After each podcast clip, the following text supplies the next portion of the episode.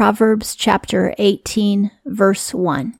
For an object of desire he who is separated doth seek, with all wisdom he intermeddleth. Somebody who is not your friend is pursuing their own interests, and he meddles in your life. 2. A fool delighteth not in understanding, but in uncovering his heart. Foolish people don't want to know more about the Lord, and they bare their soul to others, to their own shame. 3. With the coming of the wicked come also hath contempt, and with shame reproach. When we practice wickedness, people will not like us. When we do shameful things, people will rebuke us. 4. Deep waters are the words of a man's mouth. The fountain of wisdom is a flowing brook. This is a metaphor. People will often say things that are like salty water that you can't drink. But if somebody does speak in wisdom, it's like a flowing fountain of fresh water that is drinkable to you. 5. Acceptance of the face of the wicked is not good, to turn aside the righteous in judgment. This says that when you play favorites and you favor wicked people, then you will persecute righteous people. 6. The lips of a fool enter into strife, and his mouth for stripes calleth. This means that foolish people start fights, and they end up getting punished for it. They'll go to jail or whatever. They'll have to face consequences because they fight. 7. The mouth of a fool is ruin to him, and his lips are the snare of his soul. Foolish people destroy themselves by what they say, because they run around threatening people, spewing out profanity and hatred toward others, and they also tell lies and they make threats, and they just get themselves into trouble that way. Nobody likes them, nobody trusts them, they lose jobs, and sometimes they get arrested. 8. The words of a talebearer are as self inflicted wounds, and they have gone down to the inner part of the heart. When you're a gossip, you hurt yourself and others very deeply. And nobody likes a gossip. Even if people come to you because they're entertained by what you say, that doesn't mean that they like you or respect you.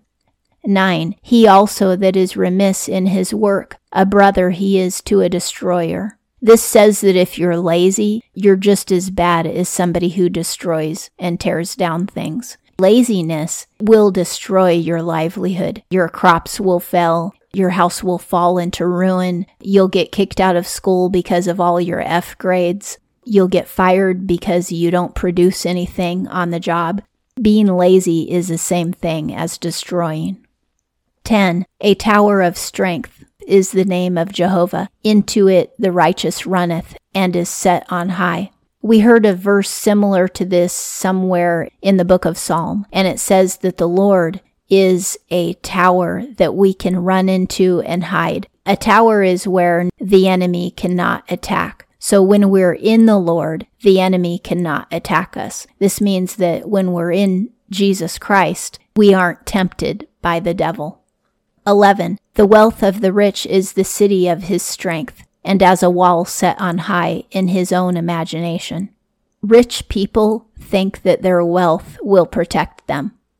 12. Before destruction, the heart of man is high, and before honor is humility. When we are proud, we will fall on our faces and make fools of ourselves. But if we're humble, we'll be honored in the end.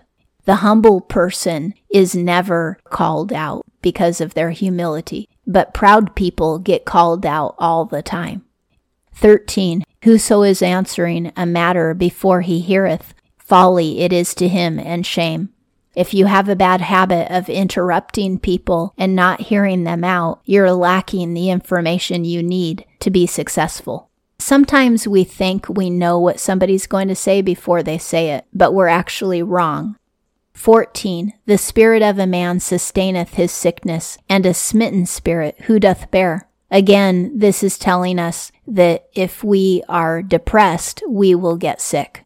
So it's important not to get depressed. We get depressed when our hope is in things of this world. And when we're hoping in things of this world, we're always going to be disappointed. If we put our hope in Christ, then we won't be depressed. 15. The heart of the intelligent getteth knowledge, and the ear of the wise seeketh knowledge. Wise people are listening for instruction. They're paying attention to it. 16. The gift of a man maketh room for him, and before the great it leadeth him.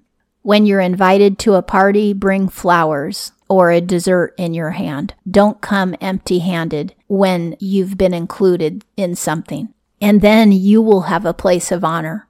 17. Righteous is the first in his own cause. His neighbor cometh and hath searched him. This says in a courtroom, the first one to plead their case sounds like the innocent party because you haven't heard the other side of the story yet. But once they get cross examined, then the full facts begin to come out and their story doesn't look so good anymore. Never only listen to one side. You have to hear both sides before making a judgment. 18. The lot causeth contentions to cease, and between the mighty it separateth. When you cast a lot, asking the Lord to give you an answer, you don't have anything to argue about because both you and the other person will agree with the Lord's answer. Instead of fighting over it, you can cast a lot to see who gets it, and then you'll both agree that the Lord gave it to the person who is the most needy. Asking the Lord what he wants will keep powerful people from arguing with each other as well. 19. A brother transgressed against is as a strong city, and contentions as the bar of a palace. When people are angry with us and they feel that we've done them wrong, it builds a wall between us and them, and they will not listen to us or make any compromises with us. 20. From the fruit of a man's mouth is his belly satisfied, from the increase of his lips he is satisfied. This says that what you say can determine whether or not you have food on the table because if you tell the truth, you won't be in trouble with your employer and you'll keep your job, or you won't get arrested. And also, the Lord will look after your needs if you're one of His children who tells the truth. 21. Death and life are in the power of the tongue, and those loving it eat its fruit. We can destroy people by what we say with malicious gossip or threats or verbal abuse. We can destroy somebody's life. If we want to inherit the kingdom of the Lord, then we must speak truth. 22. Whoso hath found a wife hath found good, and bringeth out goodwill from Jehovah.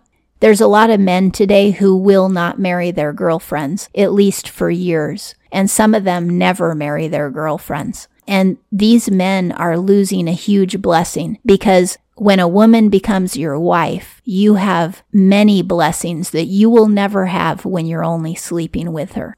This foolish act of men living with women is costing men a lot of blessing. 23. With supplications doth the poor speak, and the rich answereth fierce things. Poor people beg from the rich, they beg for help, but the rich people don't listen because they don't want to lose any of their wealth. 24. A man with friends is to show himself friendly, and there is a lover adhering more than a brother. This is similar to another verse that was, I think, earlier in this chapter or the last chapter that said, People who are not related to you will often be your close friends, whereas your biological siblings will hate you. We're all God's children, and He loves all of us, but not all of us are His friends. Some of us were born Israelites, and yet we're not friends of the Lord. But some of those who were not born Israelites are actually his friends. And that concludes Proverbs chapter 18.